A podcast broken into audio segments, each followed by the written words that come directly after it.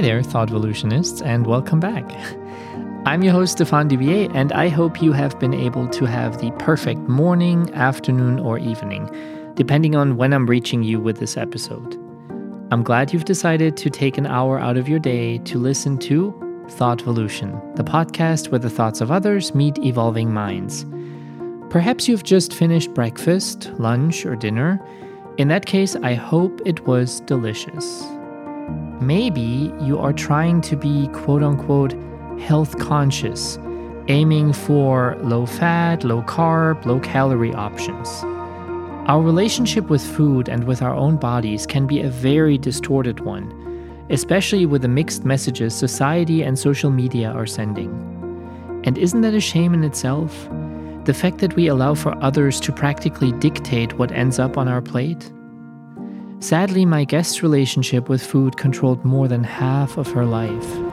Scarlett is 47 years old now, and for 25 out of those 47 years, she battled with binge, purge, anorexia. Yes, Scarlett became addicted to eating and purging. Weight seems to have played an important role her entire life. Scarlett's struggle with bulimia became so bad that her teeth were completely destroyed. And she eventually hit a life or death rock bottom that forced her to reassess and to take stock of her own life.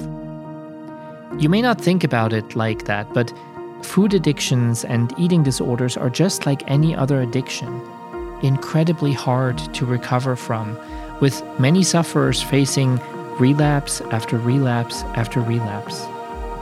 According to the STRIPED study carried out by the Academy of Eating Disorders, 9% of the US population, that is 28.8 million Americans, will develop an eating disorder in their lifetime. And 10,200 people die as a direct result of an eating disorder. That is one death every 52 minutes.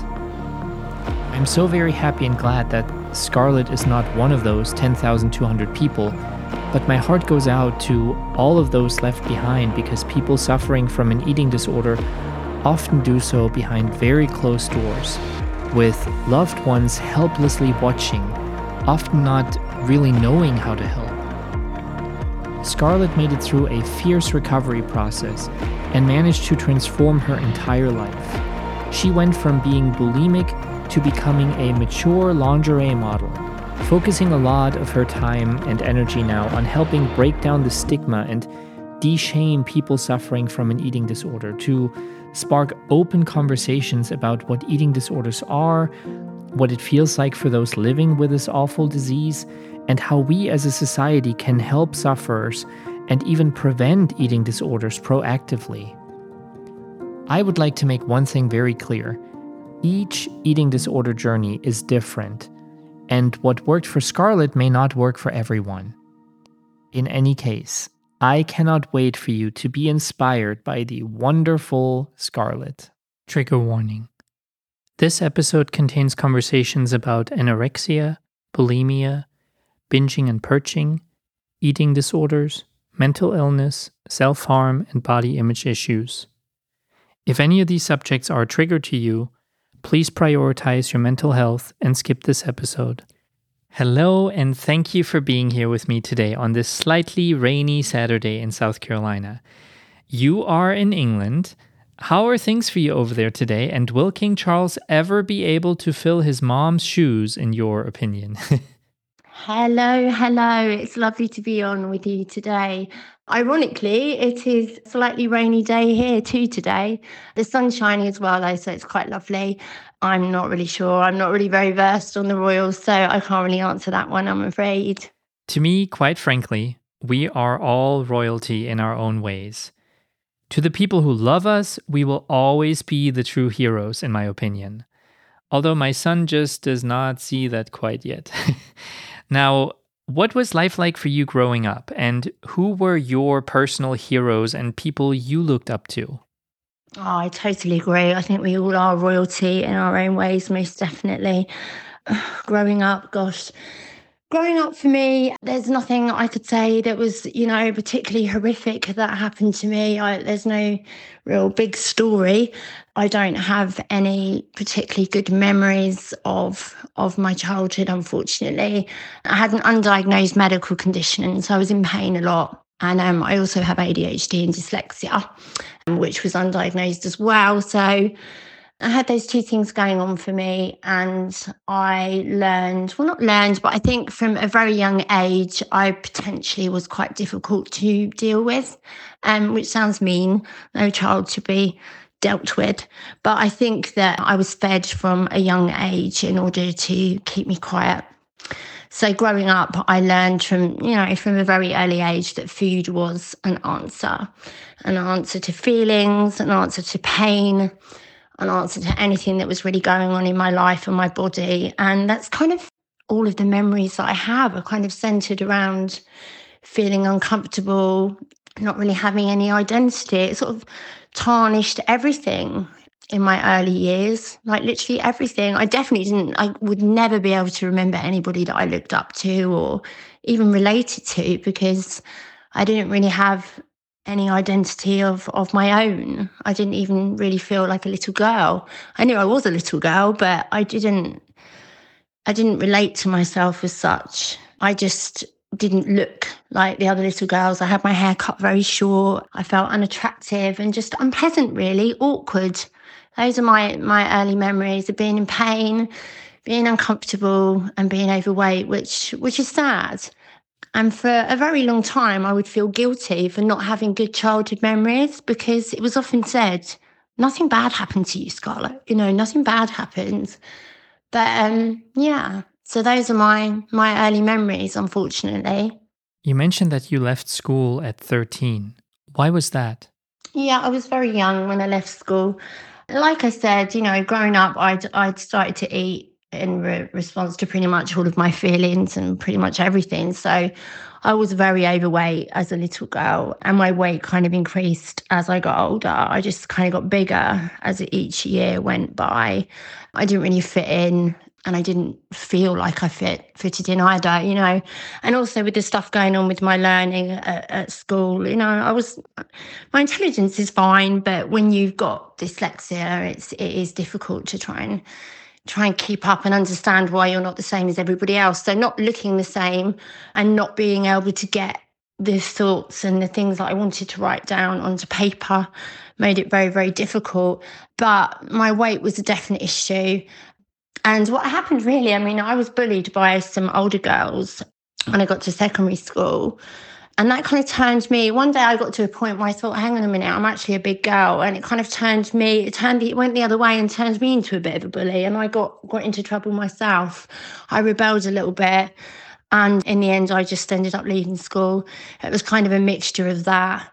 But I did, I, I, I did want to add, you know, so many things to do with school were so difficult when I was that overweight. Like even getting my school uniform, I remember going to to have the fitting, and um, the woman in front of the whole shop full of people shouting up the stairs, "Oh, we've got a big one here. We're going to have to have a blazer made." I remember just standing there in this in this shop, feeling like a absolute balloon. It was absolutely horrendous. So there were so many things attached to school and my weight that made it difficult.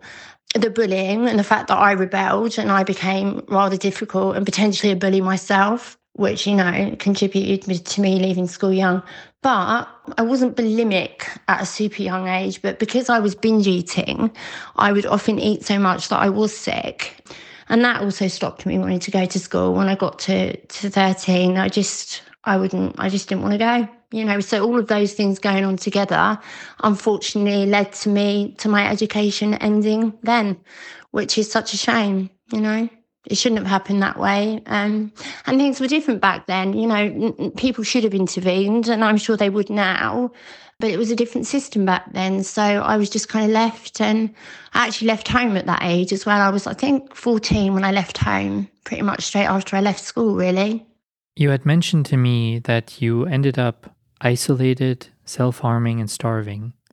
I can imagine your body image issues and the consequential distorted relationship to food did not just start overnight. I mean, you mentioned binge eating starting pretty early on. When and how did your journey with your mental health struggles and later on with your eating disorder begin? What was that very first incident like as you decided to not eat or to eat and then purge? And when did it become more than just an incident? Yeah, I mean, so what happened was, I mean, after I got after I left school, I got older. I left home. It was a very long time, very very long time ago. It was back in the days of acid house and things like that. It was a long time ago, and I unfortunately got mixed up in taking drugs and going to all these stupid parties and things, which luckily didn't last long in my life. But I started to be more aware of the fact that I'd not had boyfriends. I'd had one, but nothing, you know, and that boys weren't interested in me. And I really, I really, really wanted to change my body. I had like a social anxiety. I couldn't get clothes to fit me. I couldn't, I just wanted to change so much. I really, really did.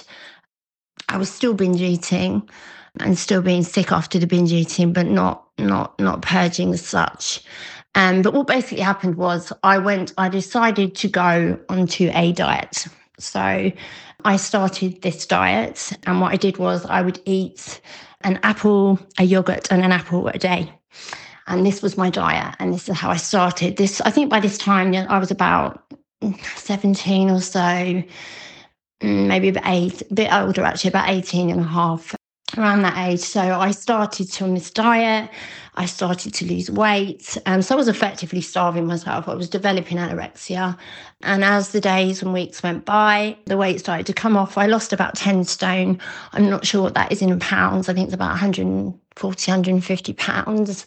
But as this diet progressed, I became more and more obsessed with it. I was so, so rigid. I would not deviate from it and my body started to change and the world's reaction to me started to change along with it. So all of a sudden i was people would say to me oh my goodness you know look how amazing you're doing so well you look amazing underneath all that fat you, you know oh gosh you've got lovely long slim legs and you're doing so well and wow, you look so different. And who knew that you had, you know, a waist? And I could literally go on forever. So the whole of society's reaction towards me changed. And I felt better about me. Effectively, I was developing and had developed anorexia, and my weight was plummeting. I mean, 10 stone is a lot of weight to lose but yeah, so I wasn't letting go of that. You know, I I I changed. Like suddenly, men were taking an interest in me. I remember being wolf whistled at in the street, which is you know not a great thing, but to me at the time it was amazing. All of a sudden, I was a young woman. I, I had an identity. You know, I felt attractive. The world was effectively congratulating me for becoming an anorexic. And I wasn't letting go of that. So I was carrying on with this. And physiologically, I was starving. I mean, the human body is designed, you know, that when we starve, like back in the times of cavemen, etc., we had feast and famine, right? So physiologically, if you starve yourself, you're going to overeat. It's kind of like when we don't eat all day and we're just like, oh, I'm really hungry. And then you end up eating that little bit too much. I think we all do it when we don't eat for a long period of time. So I was potentially starving myself to death at that point. I was severely anorexic. Um, and one day, I remember it vividly. One day I was just planning, I was going to have a piece of bread. I was starving. I was literally starving. And I remember it. I remember opening the bread, eating one slice, covering it butter, and then eating another one, and another one, and another one. And literally, this frenzied eating episode, I ate the entire loaf of bread, the entire pack of butter. Um, I remember just grabbing other random things and just eating them in this kind of frenzied, uncontrolled way. And it was shocking. I remember thinking, you know, what what am I doing? What is happening to me? When I stopped, uh, you know, I was in this like what have I why did I just do that? I don't know what it must have looked like. I was literally just cramming food into my mouth. Obviously I know now that that's starvation. My body was was dying in effect. I was so hungry. But I remember the absolute horror of the feeling. Obviously I was physically uncomfortable. I was stuffed full of food. I'm looking down at my hands. I'm like covered in butter. It was like, what have I done? I could literally feel you know, like the weight reforming on my body in that moment, I was absolutely horrified, horrified, terrified that I was going to be back in the hell of being that overweight person again. Straight into the bathroom. I mean, I had, like I said before, with the binge eating, I would just kind of be sick from overeating. But this time, this was different. This time I was getting that food out of my body. And I never had a problem with being sick. I never had to put my fingers down my throat or anything like that. To me, it was quite an easy thing to do. And that day, I was just sick over and over and over. I was forced myself so like drinking water, throwing up, drinking water, throwing up. It just went on for a good two hours until I was absolutely satisfied that there was no food left in my body. It's kind of weird when I remember back to it because I don't even know how I knew what to do. And this is a long time ago. There wasn't um, internet then. There wasn't, you know, open talks about bulimia. It was just I had to get that food out of my body. And I remember just drinking water and just being sick, sick, sick, sick until I ended up lying on the bathroom floor, absolutely dizzy, absolutely exhausted, in pain. And when I say this, I need to I need to make it very, very clear that, that at no point will I glorify or you know, make out that bulimia is a good thing to do because it's not. It's a horrendous, horrific addiction. It's painful. It takes your life away and it's very, very horrible. But in that moment, I remember laying there thinking, wow, I've just taken all that away. I've just made another mistake, another binge like I always do. And um, it's gone. You know, I've kind of pressed reset. I've I've rewound time. And it was almost like this kind of light bulb went on in my head and I was like, that was amazing. Brilliant. You know, I, I don't have to worry about it now.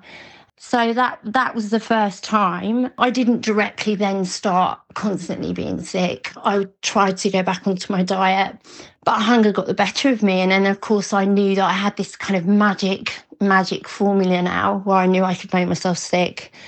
As time went by, I would think, right, fine, I won't eat all day. And then at night, I'll just eat and be sick and it'll be fine.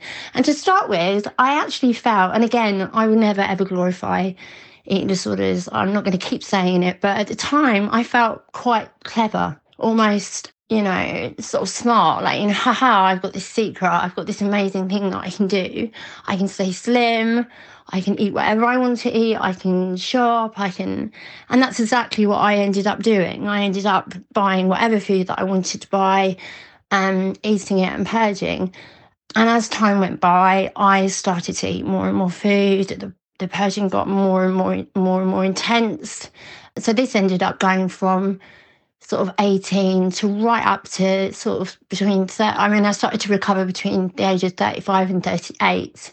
But yeah, as the time went by, the amounts of food that I was eating increased until it was an absolute the, um, the amount of food. Honestly, it was it was it was huge, and the purging would go on for for hours and hours and end. But yeah, that that's basically how it started. I know that for many of us, it's tough to even imagine all of that. There must have been people in your life who were witnessing the physical changes with some level of concern.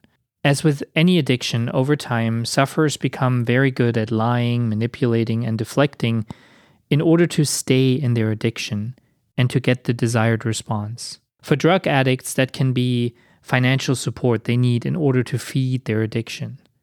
With eating disorders, it is often the positive attention, the compliments, the remarks that one looks very thin, as you previously mentioned.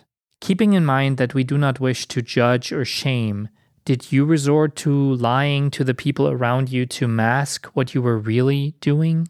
I mean, yeah, of course. I didn't have a lot of people around me at that time in my life. I was very, very isolated because, you know, I, I pushed away all the friends that I had within the anorexic period of my life. I wasn't interested in people at all. I didn't really want to. I was studying at the time because I was redoing things. I'd obviously left school young and I was trying to trying to have a career. So I carried on with that. I'd pretty much pushed all my friends away because the anorexia was was severe. And then obviously when I started with the binging and purging, it used to take up so much time. Um, like the purging would the you would well, I would eat for like an hour and then purge for an hour. And like the purging was so ritualistic. Like you said, like within any addiction, I mean, I would have to be sick a thousand times and I would have to count a thousand times and then I would have to do that five times. So it made 5,000. And if I missed one, I'd have to go back to the start. So you can imagine, and I was so rigid with it. So you can imagine how much time that took out of my life. And there was other, you know, rituals and stuff. And obviously I had to hide the amount of food that I was eating and the amount of time that I was purging. So there was only really, it wasn't my husband at the time, but the only person around me was was my husband who was just started off as a friend then and then became my boyfriend. He was absolutely terrified. He he, you know, I would just lie, straight up lie at the start and just say, no, I just don't feel well, or just go away, or just push him away and try and get him to leave. He was the only really person around me at the time. I'd isolated myself so effectively that I didn't have to, I didn't really have to hide from anyone. I was able to study and go and do that, but, and then just keep my binging and purging and, in you know, as a secret. But um, yeah, I would lie to him at the start. It, you know, the relationship changed as the years went by, most definitely. I mean, I can talk about that later. I, I turned him into an enabler effectively. But yeah, I would lie to him at the start, most definitely. Obviously, our bodies have their limits. When did you realize you were in big, big trouble? You mentioned your teeth becoming completely destroyed. Can you tell us a bit more about that? So, I mean, yeah, the, the, the weight loss continued. And for the first five or six years, this it, binging and purging is an addiction. You know, this is what people don't understand. It becomes addictive. You're messing with the chemicals in your brain, your dopamine, your serotonin, like the eating the food clearing it all out. It's lighting up reward centers in your brain and it becomes an addiction. And the, that alongside the fact that I still saw myself as being overweight and I was still losing weight, those things together were enough for me to ignore the initial health issues that I had. So for the first five or six years or so, weight was still dropping, the stomach aches, the body aches, things like that, I was able to ignore.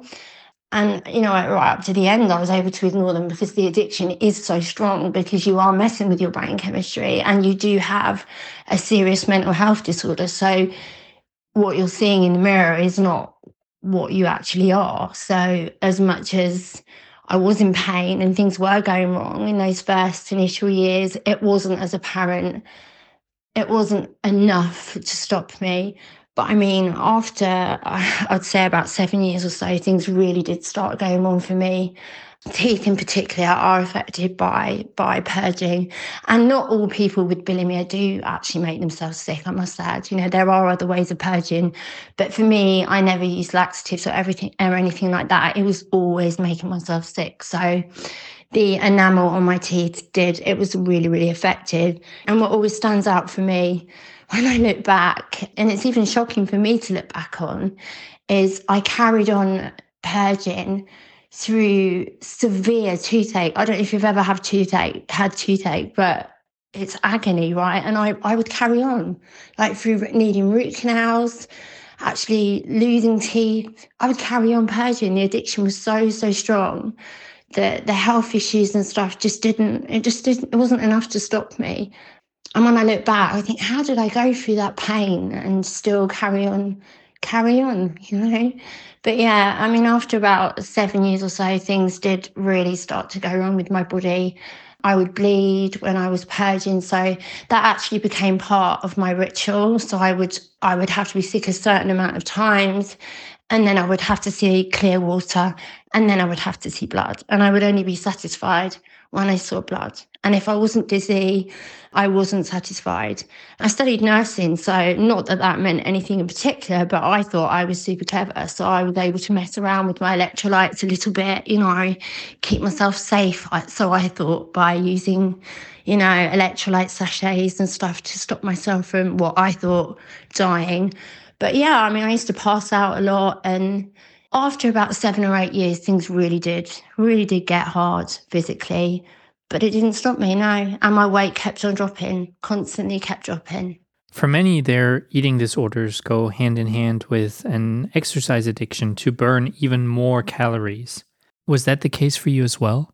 I mean, at the start, I did. I did used to go to the gym a lot, but like I said, I had I have Ehlers-Danlos syndrome, alongside a few other health issues that I don't really I don't talk about them because I don't like them to be fully manifest in my life. But I do have some quite quite bad health problems, so it wasn't easy for me to exercise. But yeah, at the start, I did definitely, when I was young, I definitely used to spend a lot of time burning calories by doing exercise. But as time went by, no, my health didn't didn't allow that. No. To boost their eating disorders even further, many sufferers turn to pro ANA groups and forums on the internet. That's groups and forums where bulimia and anorexia are glorified. Is that something you did as well? And can you talk about the dangers of that? For me, no, I, I didn't. I didn't do that for a start when I'm, you know, I'm 47. So at the start, it, the internet wasn't really, wasn't really part of my life. But no, I did used to sit at the computer and binge and, and then go to the loo and be sick and then come back. But I never ever related to other people. I did not I was just so isolated. I just wasn't interested in people at all. Not at all. I didn't even answer the telephone. I just completely and utterly isolated myself from the world. So no, for me, that's not not ever been part of part of my was never part of my eating disorder. But obviously now I've worked with, you know, hundreds of clients myself, um, helping them to recover. And um, I have seen a lot of this kind of behaviours. And um I mean, there is a lot now done online to stop this kind of thing, which is great. It is quite difficult now to form a group and maintain it because there are a lot of structures in place to protect people. But what I tend to find is that support groups that are set up are very, very negative and often a breeding ground for competition.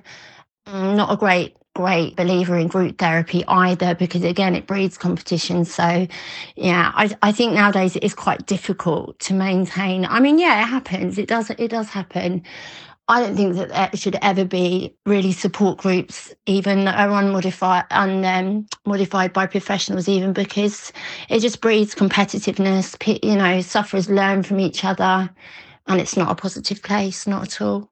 How many rounds of recovery and relapse would you say you had to go through before your recovery finally became a stable one?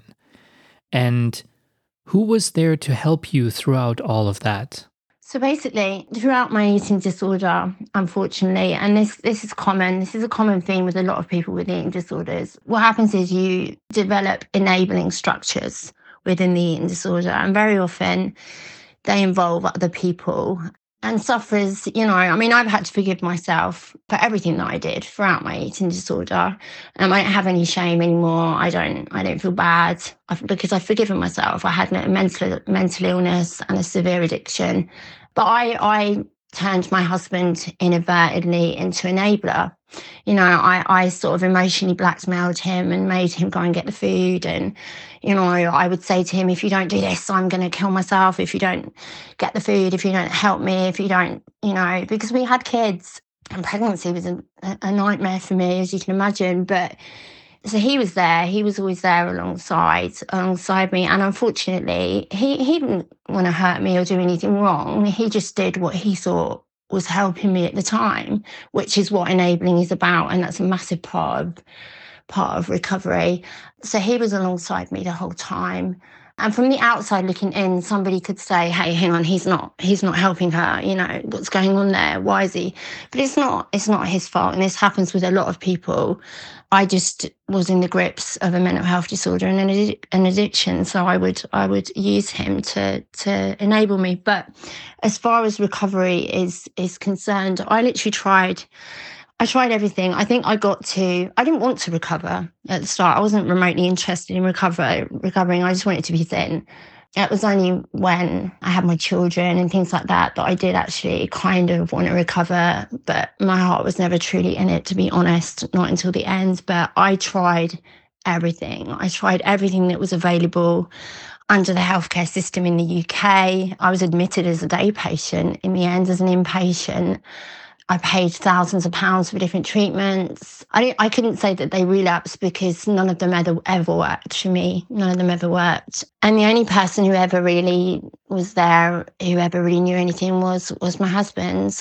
I didn't have any other family, so yeah. But nothing, nothing worked for me. You eventually did hit your rock bottom. I mean, you went from 20 stone, that's 280 pounds, to under five stone, that is under 70 pounds. When and how did you hit your rock bottom that made you finally realize that you needed to make a complete recovery or you were going to die?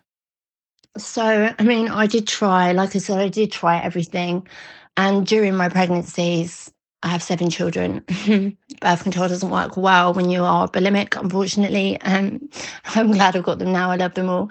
And throughout my pregnancies, I, and like I said, I have no shame. I've forgiven myself for everything that I've done. I was able to be more gentle with myself um, because I had another little person inside me to look after. So I was able to gain weight and I was able to get a little bit more clarity but I would go straight back after each baby. I would go straight back into my bulimia or binge purge anorexia, as it's as it's termed. So recovery was never something that I achieved, you know, by by accessing help or anything. What actually happened was I was admitted, and my weight was super super low, and I was just getting more and more ill. I was throwing up blood literally every day. I was refusing medical treatment. I wouldn't go to the doctors. I'd been admitted.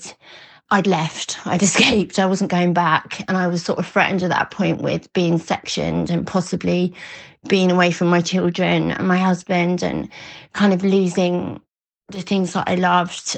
And I remember looking into my oldest daughter's eyes and just thinking, as much as I don't want to be here, I don't want to be in this life anymore. I don't want to live in this hell. I can't get out of this hell and I don't want to live it anymore. I don't want to leave my children and I don't want to leave my husband. And I was so, so, so thin at that point. Like my skin, you could literally, my bones were, I was getting sores when my bones were kind of rubbing onto my skin. Blood was just kind of like dripping inadvertently out of my mouth. You know, I was so, so thin. And I remember just looking in the mirror one day with just literally blood just coming out of my mouth. And potentially I should have I should have called an ambulance but I know that I knew what would happen. I knew they would have sectioned me and that would have been it. I would have lost everything. And I had this kind of I don't really know I don't really know what the words are for it. It was I want to find the words. It was like this it was this life and death thing. It was like I either somehow stop this now or I'm going to the, the dying bit didn't really scare me. That that was kind of I wanted that. I was like, I want to die, but I'm going to lose my children. I'm going to leave them without a mother, and I'm going to put them through the trauma of that. And I I couldn't do that. Um, and I remember that day. I remember thinking, if I purge one more time with this blood like this, I'm I'm potentially going to die. I was losing consciousness a lot at that point. My heart wasn't beating properly, and I had this kind of almost like a breakdown. I remember lying on the floor and just crying for hours and hours and hours. And it was like, at that point, I knew that I had to be honest with myself and stop lying to myself. I had to, I had to recover and I had to look at what I was doing and just be honest with myself. And that's when I changed. It was literally do or die. Um, and the thought of leaving my children without a mother was something that I just couldn't do. If I didn't have those children, I probably wouldn't be here now. That would have been it. I would have just carried on and I would have died. Um, I think I think you quoted the statistic yourself. I think somebody dies every 50 minutes across the world from from an disorder. They do have the most difficult treatment mortality rates and the most difficult, the highest mortality rates, and they are the most difficult mental health issue to deal with across the board but yeah, that's when I had to make decisions, and that's when I started to recover. And obviously, I had relapses after that, but that's when I that's when it started. If we have somebody listening and still being very much consumed by their own eating disorder, perhaps relapsing after what they believed to finally be their salvation, their complete recovery, what would be your words of advice and encouragement to them? And what do you think you would have needed to hear back then? Basically, after I realized that it was do or die really and that I needed to to start looking at my recovery I had to be very, very honest with myself. I'd been through so many different treatment programs, writing food down, having to go along to professionals and confess what I ate and when. And, you know, I'm very aware that this still happens. Like, when did you binge? What did you eat? Etc. Etc. which had never helped me. It, all it had ever done is made me worse. So I knew that. And I knew that that didn't work. So, what I did was, after crying for a few days and going through some awful feelings, not being able to binge because of the bleeding um, and purge, I had to start thinking some some truths, and none of it involved writing stuff down or making food plans or anything like that, which is kind of how my method works now. What I had to do was be brutally honest, and I remember this kind of moment of truth where I half screamed at my husband, You have to stop listening to me because you're talking to my eating disorder. Now, anybody listening who has an eating disorder will know that there is something called the eating disordered voice. And it kind of arrives in your life from the moment that you become disordered in any way with food. It's this negative voice that tells you constantly that you're ugly, that you're fat, that you shouldn't eat that, that there's too many calories, there's you won't do this and you won't be able to do that, and that you mustn't do this and you mustn't do that. And as I started to recover, I kind of realized that that voice wasn't actually me. And I take a very different approach to a lot of professionals. They say, you know, oh, the eating disorder person has a certain personality. Well, yeah, that is kind of true. There are elements of elements of me that you could say are extreme and they work in my favor now. But I don't believe that you're born with this gene that gives you an eating disorder at all. I do not believe that. That eating disorder voice was part of my mental health problem and part of my addiction. And the realization that I had at the start of recovery was that I needed to treat that voice as not my voice, as my eating disorder's voice. And I remember, like I was just saying, kind of half screaming at my husband, You need to stop listening to me. And he's like, What are you talking about? And I'm like, If you love me, you've got to stop listening to me. Don't buy me food. Don't cover up for me. Don't take the children out. Leave them there because I wouldn't do it in front of them. Don't buy me anything, you know. And it was this kind of screamy, you know and he's standing there looking shocked like okay okay. And I, I i said to him if you if you don't do that i will have to leave. And obviously he you know we were both breaking down together and he was like no don't leave. You know he didn't know what he was doing wrong. He didn't understand. But he obviously listened to me because he didn't have a mental health condition. So that made a massive difference him understanding that actually that part of me wasn't me, it was my eating disorder. And I kind of learned that then as well. And I started to separate myself from it.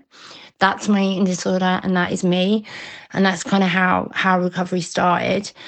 And yeah, I did have relapses, which were terrifying because I would bleed profusely again. And there were times where I went back into it for a couple of months and then I would come out again. Um, and I did not write the method that I use now overnight. You know, it's been almost a decade. But as my recovery went on, you know, the, the main crux of it was to realize that I was not my eating disorder. My eating disorder is a mental health condition, it's an addiction, and to treat it as such. So, your question was, you know, how would I you know, how would I say to someone or help somebody who, who'd relapsed? I, I would keep on maintaining to them that you know this this is not you this is your eating disorder and you have to change yourself at, core in order to recover which is a massive part of the work I do. It's it's core transitional recovery. So it's about destructuring. It's it's the work I do is it's literally how I recovered. And how I recovered back then was in an emergency situation. I had to work in the now. I'd spent years going for therapy and, and talking about the past, etc., etc and I had to destructure in the now. So, yeah, I mean, the advice that I would give to someone is yeah, you're going to have relapses etc but i would advise them to find to find help. You need people to be qualified obviously. They need to they need to be professional and they need to be qualified.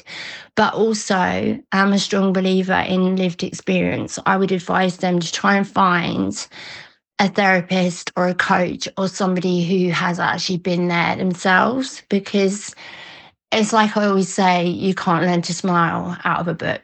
You know, there's certain things that you have to have experienced to be able to understand on, on a certain level. So if that answers the question, that's that's the advice I would give. You know, you're gonna relapse, but just keep on remembering that that is not you. It's an illness, it's a disorder. It is not an intrinsic part of who you are. It's not permanent. You're not flawed it can go and it will go. You mentioned forgiving yourself. And clearly, forgiving yourself and learning to be kind to yourself after everything your body and psyche were put through, not only by the eating disorder, but also by being isolated and not knowing where you belong, was crucial for your healing journey. What did it take for you to get there? Wow, forgiving myself. Um, I am a very, very strong believer that you cannot learn self love. I don't believe in in self love books. I this is just my personal opinion. I don't believe that you can pick up a book and learn how to love yourself. I don't believe that you can read a thousand quotes and suddenly look in the mirror and say, Hey, I love my body, or Hey, girl, you're go, you're just this, you're that. I don't believe that myself. I think that self love and self forgiveness and all of the things that go along with it, body image changes, etc., come as a process. And that process is not just with eating disorders, right? It could be with anything that you're recovering from that involves involves self hate or self harm. It's something that you need to learn. It's a journey that you go on, and it looks so different for so many people. For me, as recovery progressed, as time went by, I again separated myself. I, I destructured my eating disorder at the core. I dismantled. And again, that's a whole other topic. It's very deep, the work that I do.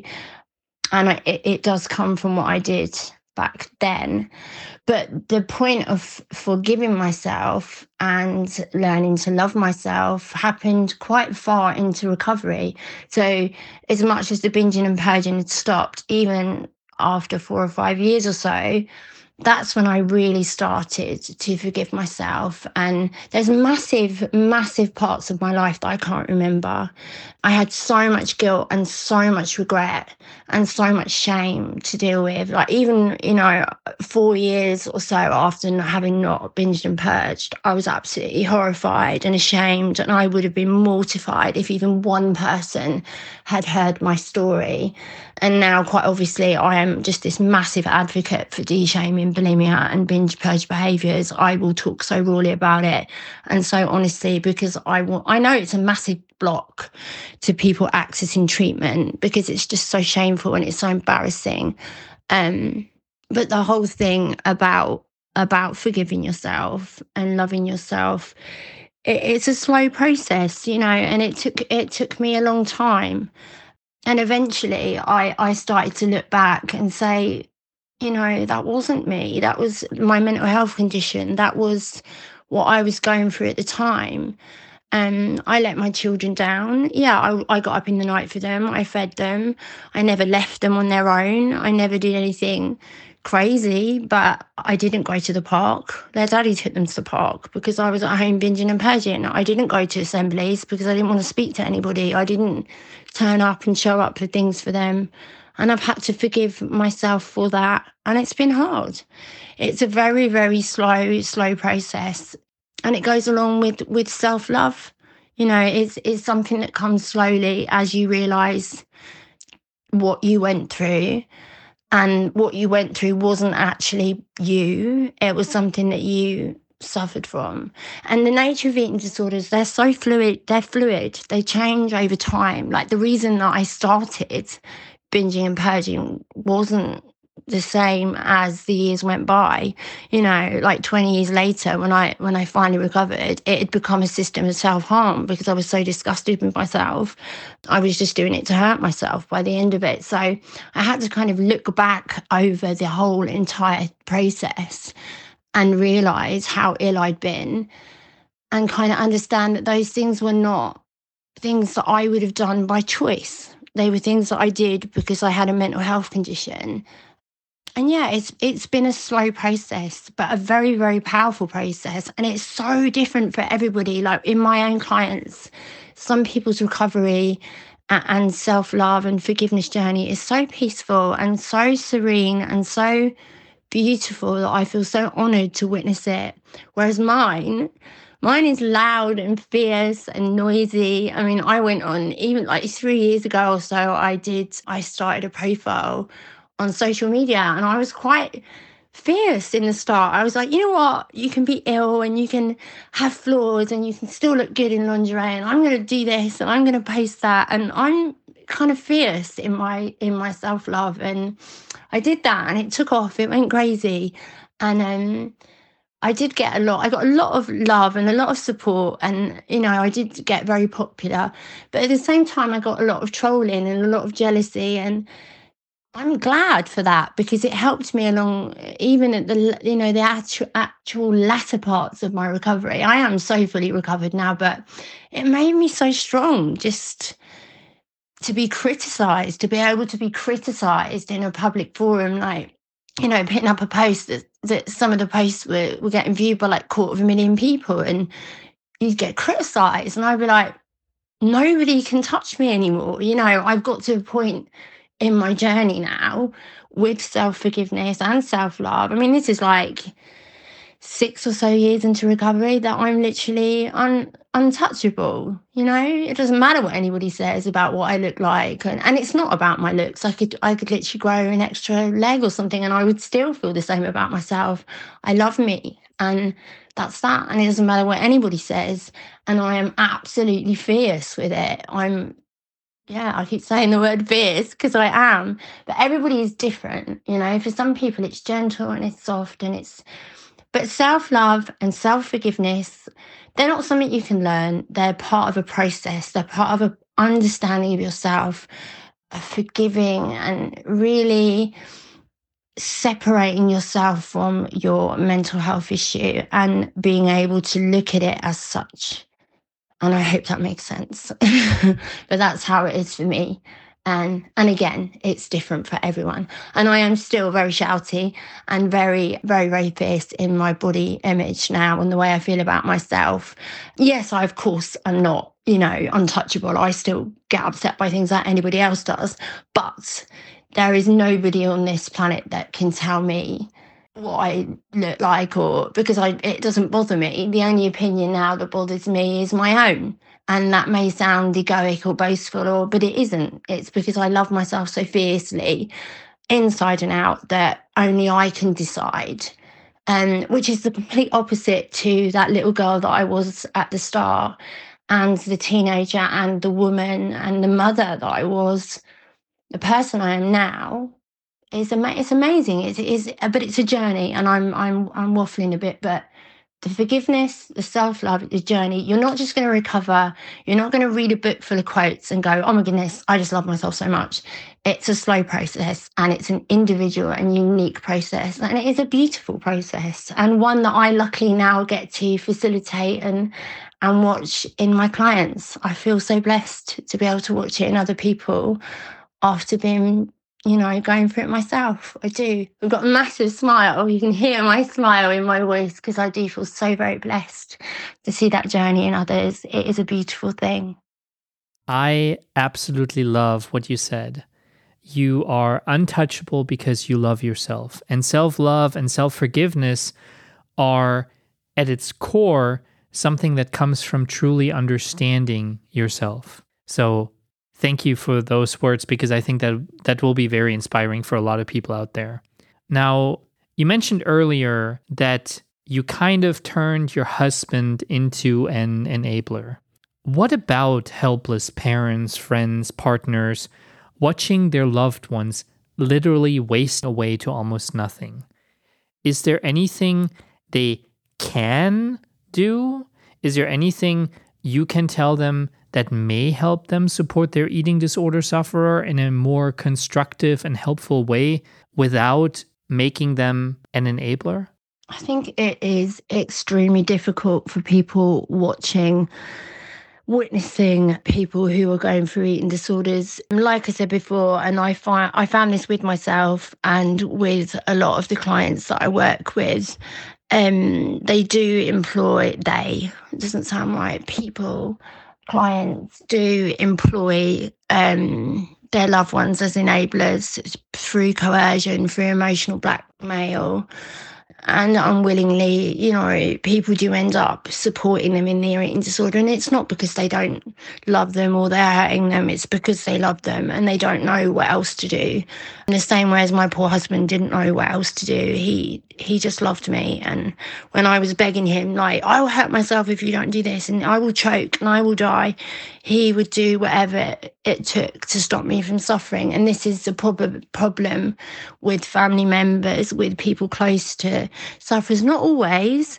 You know, I do find a lot in practice that sometimes, you know, loved ones and relatives can be quite angry and, and, you know, why don't you just eat? Why would you do this to me? You know, why are you so disgusting? Why do you vomit into plastic bags or why do you do this hideous thing? And they're they're disgusted and they're absolutely confused and and and they don't understand why, you know, somebody would behave in such a way. I would like I mean ideally I could I could somehow reach all these people and ask them to educate themselves you know about the the brain chemistry involved in the addictions with binge purge disorders unfortunately i can't. But the, the the main crux of it is to not approach with food. You know so many people i see this all the time in practice. You know when people aren't angry and they do want to help they they will say well you know let me help you eat. Let me help you know help you to eat you know, or eat with you, or we can buy food together.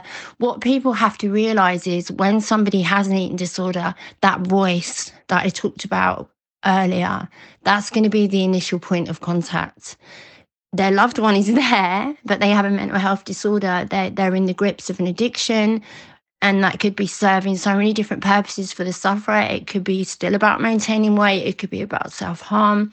There's so many different reasons but the voice is who the first point of contact for that relative and loved one. That's the first thing that is going to emerge. So when they address their loved one, hey, I want to help you, I care about you, the loved one isn't going to react in the way that they expect because the individual voice is going to literally say, I hear you, they're onto you, they're going to make you fat, they're going to make you eat, they're going to, or does that make sense? You know, they're going to stop you, they're going to do something so that you, we can't continue, which sounds insane, but anybody listening with an eating disorder will totally relate. It's, and for the loved ones and the people who want to help the sufferers they need to know that that voice is is who they're going to be negotiating with first. And personally as a therapist and as a recovery coach and I do do things differently than than other coaches and other therapists I kind of like to have a little conversation with that voice if I can almost be a bit clever with it and just kind of ask it you know are you what do you want to do today? Is there anything that you want to do? How do you feel? Anything that doesn't involve food, because the minute you mention food, the trigger switch goes and you've lost it straight away. You know, coming in all guns blazing. Let me just eat with you. Let's. What, what will you eat? What can we do? Da, da, da. We need to take you here and do this, that, and the other. Is going to completely trigger that voice into not talking back to them. That voice is going to shout back at them, and it's going to shout loud. So my advice would be just to try and converse and try and keep them talking and keep them in a place where they can start to have conversations about their feelings.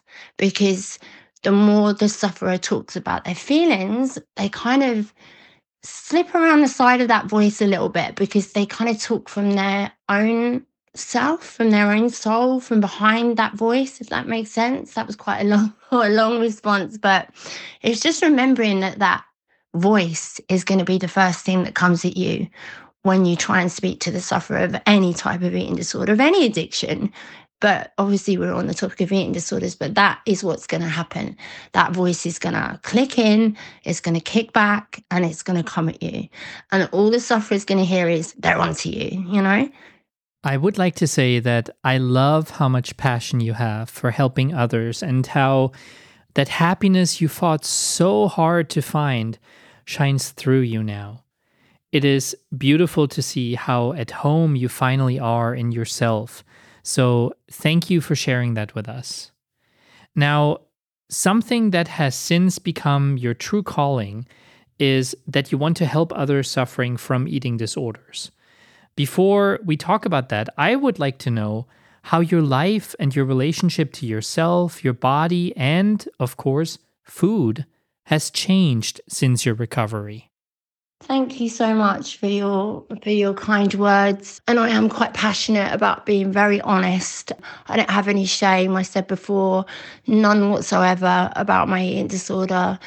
Absolutely not. I used to have so much shame um, I never smiled, and I had veneers done. It was very, it was very expensive, but I had to have veneers done on my teeth, and that changed my life. And I remember when they first did them, um, it was a painful process with my enamel on my teeth was so so worn down, and they have to drill off more. It's not something I would recommend anybody have done unless they've damaged their teeth, but. I remember at the final stage, and I'm terrified of the dentist. So it was like hours and hours in the dentist dental chair. And I remember the final stage and, and the dentist sitting me up and giving me the mirror. And I smiled. And it was like the tears literally just fell down my face. I could cry now. I don't think I've stopped smiling since. I think some people actually think I'm mental because all like mental is not the right word. Crazy because all I do is smile, smile, smile, smile. And um, you know, when I did my um, modelling, I had some cruel comments. I think mainly fueled by jealousy. Ah, you've got fake teeth. They're not fake teeth. They're my teeth. They're fixed teeth. But that's one of the things with my body. You know, like I did that. I put myself through those hours and hours of pain and and mental and, and dental and mental torture because I'm terrified of it. But when I smile now, you know, obviously my teeth are fixed and that that makes me feel good about my body, but my smile comes from from my heart and from my soul because I always have this kind of joyous feeling. It's kind of like I don't need a gratitude journal because I just always feel I sound absolutely mad at this point, but life, my life's the same as everybody else's, right? You know things go wrong, sometimes my life's super hard, and I have got a health problem that is really difficult at times. But I always have this feeling of joy in me because of what I overcame and and how I felt then to how I feel now so i have i have so much joy and so much happiness and i smile so much um my body i have extensive scarring on the bottom of my legs um and the whole time through my modeling i could never ever show that part of my legs but i still love them i don't show them i can't i can't get my legs out in in the summer because i'm not truly comfortable with sharing them because they're my scars. But I'm not ashamed of them in the fact of, oh, they're hideous, they're this, they're that. They're mine. And I would prefer to keep them covered. So it's a different a different relationship. It's not that I'm, oh, I'm ashamed of them. They're mine. They're there for a reason. They have a story and they're mine. So I keep them covered. But I love my body. I look after it as much as I can with my health problem. I absolutely love it and I love myself. And food, yeah. So my food, my relationship with food now is perfectly normal. I'm a clinically, I'm a celiac, so I don't eat gluten. But that's because I had to, you know, I had a proper test done. They took a bit of my um, intestine out and did a biopsy, and I am, I have got celiacs. But um, my relationship with food is normal. Sometimes I eat too much chocolate. You know, sometimes I don't eat enough because I've been running around all day. Sometimes I eat, you know, a little bit too much, but I taste my food and I eat to my appetite, which is something that I never thought I would do. Like I actually check in with my body. It's like, am I hungry? Yeah. Do I like the taste of this? Yeah. So I have a really healthy relationship with food now. And my relationship with my body and myself is good. I really, really do love myself. And I love the work that I'm doing now as well. But I do have this constant feeling of joy, and it is a very lovely thing. I don't know if other people have that who overcome things in their life. I'm sure they do, but it is a nice place to be and it is a nice way to feel. And I feel very blessed and very lucky that I was able to to overcome what I did and be where I am now. As mentioned before, you now work as a therapist and eating disorders recovery coach. Can you tell us a little bit more about that? And also, if people are interested in your work and would like to learn more, what can they do? So, initially, after my recovery, really sort of I stopped binging and purging. I did traditional training. I had done prior to that traditional BACP type therapist, psychotherapy, counseling training. And then I went on to do something which is my absolute passion um, emotional freedom technique, EFT, which is my absolute love. And I worked with people one to one for a very long time doing that.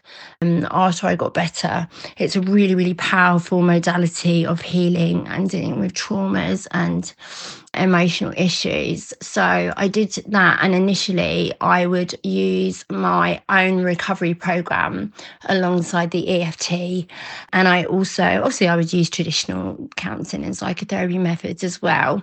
I also trained in something called matrix reimprinting, which I used as well. And right up until COVID, I was working with clients doing this. And then obviously I did the modeling for a little while when COVID took over. But since then, I've kind of relaunched myself and I'm now working solely with bulimics and I'm quite specific. I only work now with people with bulimia, binge purge type disorders, or people with obsessive ritualistic behaviors around shape, weight, or food. And I use my 10 modular method which is the core transitional recovery program um, or recovery method. It's very effective. And it's like I said, I did devise it from my own recovery. And yeah, I will. I will um, give you the link to my website. And what I tend to do is I do like a discovery call. So I'll get on a call with somebody. I don't outsource clients with bulimia or binge purge conditions. It's only me that they work with. And I get on a call initially and it's, you know, it's meant to be half an hour, but it's, it's normally a lot longer than that. And I always have a really good look and see if we're the right fit to work together because I only, like I say, I only work with a specific group of people. Because when I do work with somebody, I need to know that I'm going to help them to find complete recovery.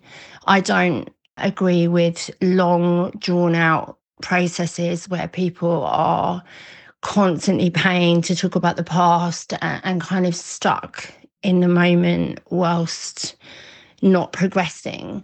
So, with me, there needs to be um, quite a deep discussion and analytical phase where we kind of work out if if recovery is something that they're ready for and that they're in the right place to start. And if all of those things fit then yeah you know then then that's great. They can come on the program and we will we will work out their personalized recovery program for them. So i will um, give you the link to my book a call page. I think i'm working about a month in advance at the moment but yeah.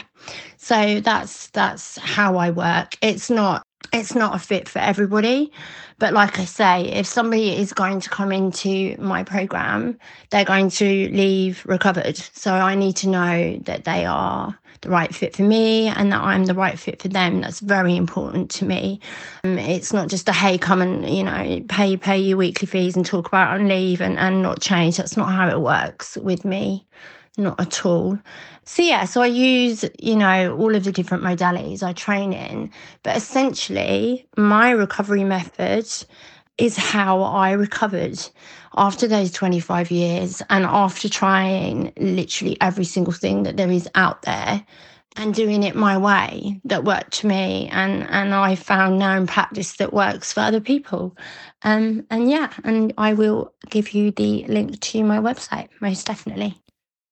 Many people think that eating disorders only affect women, but that is actually incorrect and often makes us forget about male sufferers or even ostracize them.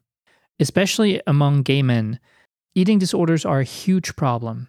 Can you tell us more about the struggles of male sufferers and how their journeys may differ?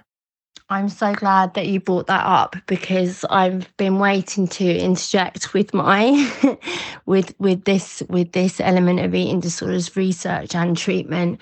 I just find it terrible the way that men are excluded. I think in my experience it's a 50-50 split now. I don't see that there's a lot of difference with sufferers. It is a 50 50 split. There are just as many men as there are women who have eating disorders, from binge eating disorder to, to bulimia to anorexia.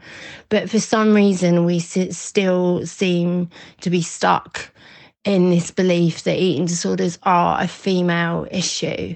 You can hear the annoyance in my voice at this point. I am a, an absolute champion for male awareness. There's not enough research. The research done into eating disorders is not adequate anyway, but there is barely anything researched about about the condition for men. And I have worked with quite a few male clients. I'm thinking of one who's got, there's a testimony on my website. He's an athlete. His name's withheld, but he suffered for a very long time. And I have permission, obviously, I'm not going to name, but I do have permission to talk, uh, you know, about his condition. He dealt with a massive level of shame. And I find this in all of the my male clients. There's enough shame for women to be able to come and, and you know, I'm not going to use the word confess, but that's kind of how it feels. How it felt to me. Like I had to confess to a therapist what I was doing. But it's hard enough for women to come along and say, you know, I binge and purge or, you know, I have these behaviors. But for men, when these these disorders are seen as feminine issues and, and very often and very cruelly by medical professionals, not all, but some, it's this, oh, she wanted to lose weight because she wasn't happy with her figure or size.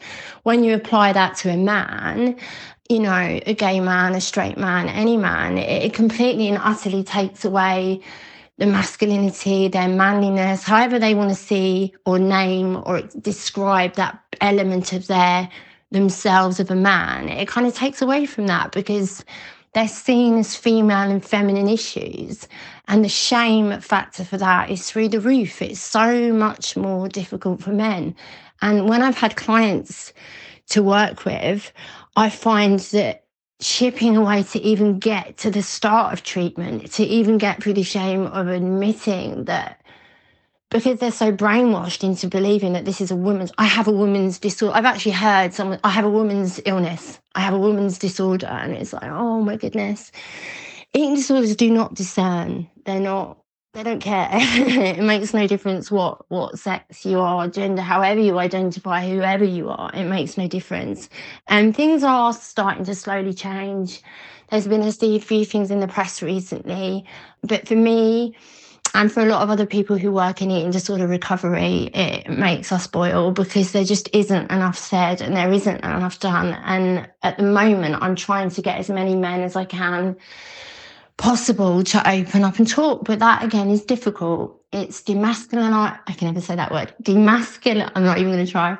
It, it stops men feeling like men in whatever way they identify as a man. It kind of takes away from that. And it makes me really, really sad. Eating disorders do not discern. I wonder what your thoughts are on us as a society and especially social media creating a breeding ground for eating disorders and what we can all do to no longer nurture that irrational desire to have the quote unquote perfect body instead of celebrating and loving the body we already have. What message would you like to send out to the world?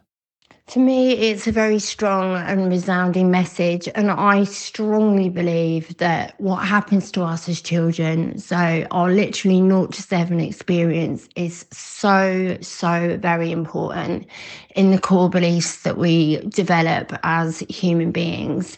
Yes, there are, you know, media factors, there are external factors um, that affect people. But if you look at a section of teenagers that are all the same age, the same height, the same weight. Some of them will develop eating issues when looking at social media and etc. and some of them won't. And I strongly believe that a lot of that is to do with how they were treated and how their self-esteem and their self-beliefs and their core beliefs formed when they were children. I know that that's a difficult thing to do because very often, you know, these things don't even come around until people are grown up. But the ideal thing would be for schools, parents, which is not always, you know, possible, but for schools and educational systems to really work with young people from kind of preschool, you know, when they start super young on body realization, body image not necessarily I'm a boy, I'm a girl, or anything like that. Just learning how to accept themselves and really understand who they are as little people. I think that is what is needed. You know, I think you can talk all day about photoshopping and body filtering and all this kind of stuff. I think by that time and by that point, it's kind of too late because, like I just said, you know, not everybody is affected. Some people are and some people aren't. And I strongly believe that that's down, down to their childhood. So if we could really go in strong into the education systems across the world from children, you know, from three upwards and really help them to work on their self beliefs and getting to know themselves and getting to know their souls and and that voice inside them that is them and falling in love with that from a young age, I think that that will help strengthen them in later life to be able to deal with the differences in body shapes and sizes and what's acceptable and what is and what isn't, etc. My children are extremely resilient and they're all different shapes and sizes. One of mine in particular is extremely body confident and he isn't necessarily the regular shape and size, but he just isn't bothered. And it's all down to the way that he was raised and the kind of influence that he had at a young age. So, what I'm trying to say is, I think that we need to get in there when children are young. I think that's when the strengthening, the learning is done. So, not seven is so, so very important. I think it is interesting you are mentioning the impact made during someone's childhood. I feel like oftentimes we mistakenly think an eating disorder develops out of the mere desire to be thin when in reality, there's very often underlying unaddressed trauma, and the desire to be thin is only a symptom of that trauma. What are your thoughts? Is the root of an eating disorder the desire to be thin? Is it deeply rooted trauma or a combination of both? When somebody comes into treatment, into my methods, the first thing that I always, always look at is the root causes and the reasons because they need to be validated and they need to be recognized. And within every single person that suffers from an eating disorder, there will always be a different reason. The desire to be thin, you know, very often, yes, you know, the trauma itself of being overweight is enough to trigger an eating disorder. It was in me. But with a lot of people, it is caused by a myriad of different types of traumatic incidents that people go through. Um, for example, with anorexia, very often people don't want to be seen. They don't want to be here anymore. They want to disappear. Therefore, they starve. You know, sometimes bulimia is self harm from day one, you know, because people go through extensive traumas, abuse. There's, you know, there's always a different reason, and that always needs to be looked at and validated and understood because not everybody develops eating disorders. You know, there's so many, so many theories out there of people just wanting to be thin, or it's just because of social media, and it's just because of people who who look a certain way, and that's why you know people develop eating disorders, which just isn't true. You know, eating disorders, the same as any other addic- addictions, are always born from some kind of trauma. It can be within childhood, it can be within teenage years, it could be at any point in anybody's life. Food is a really intrinsic part of being a human being, and it can be used to control, it can be used to harm, it can be used to comfort. You know we could do a whole podcast about this this one question in itself what causes eating disorders. You can't get away from food. Food is something that we all need to stay alive and every single person gets something different from food even when they don't have an eating disorder and like I said, in response to trauma, in response to events that occur in people's lives, food can become a tool. It, it can become a tool for comfort, which will develop a disorder. It can become a tool for self harm, which will develop a disorder. There, there are different demographics in society where bodies are expected to look a certain way. Like I said, it, you know, it really is a huge question, but just wanting to be thin is is just not a thing. It's an insult for anybody who's suffered from an eating disorder. They are born from traumatic incidences, and food is something that we cannot give up. And it is very often used in a way to hurt ourselves, to comfort ourselves. So, yeah, it's important to understand that everybody's reasons for having disordered eating are very, very different. And, you know, sometimes people who haven't got an eating disorder sometimes have problems with food you know? Food is an intrinsic part of human life. It is very attached to emotions. It's something that we do with our families. We you know we celebrate we eat you know? It's something that we can't get away from. So it is very very much built into our human experience. And when somebody experiences any kind of problems or any kind of traumas it's very very easy for food to be used as a tool within that Scarlett, it was such a pleasure listening to your story, your incredibly powerful story.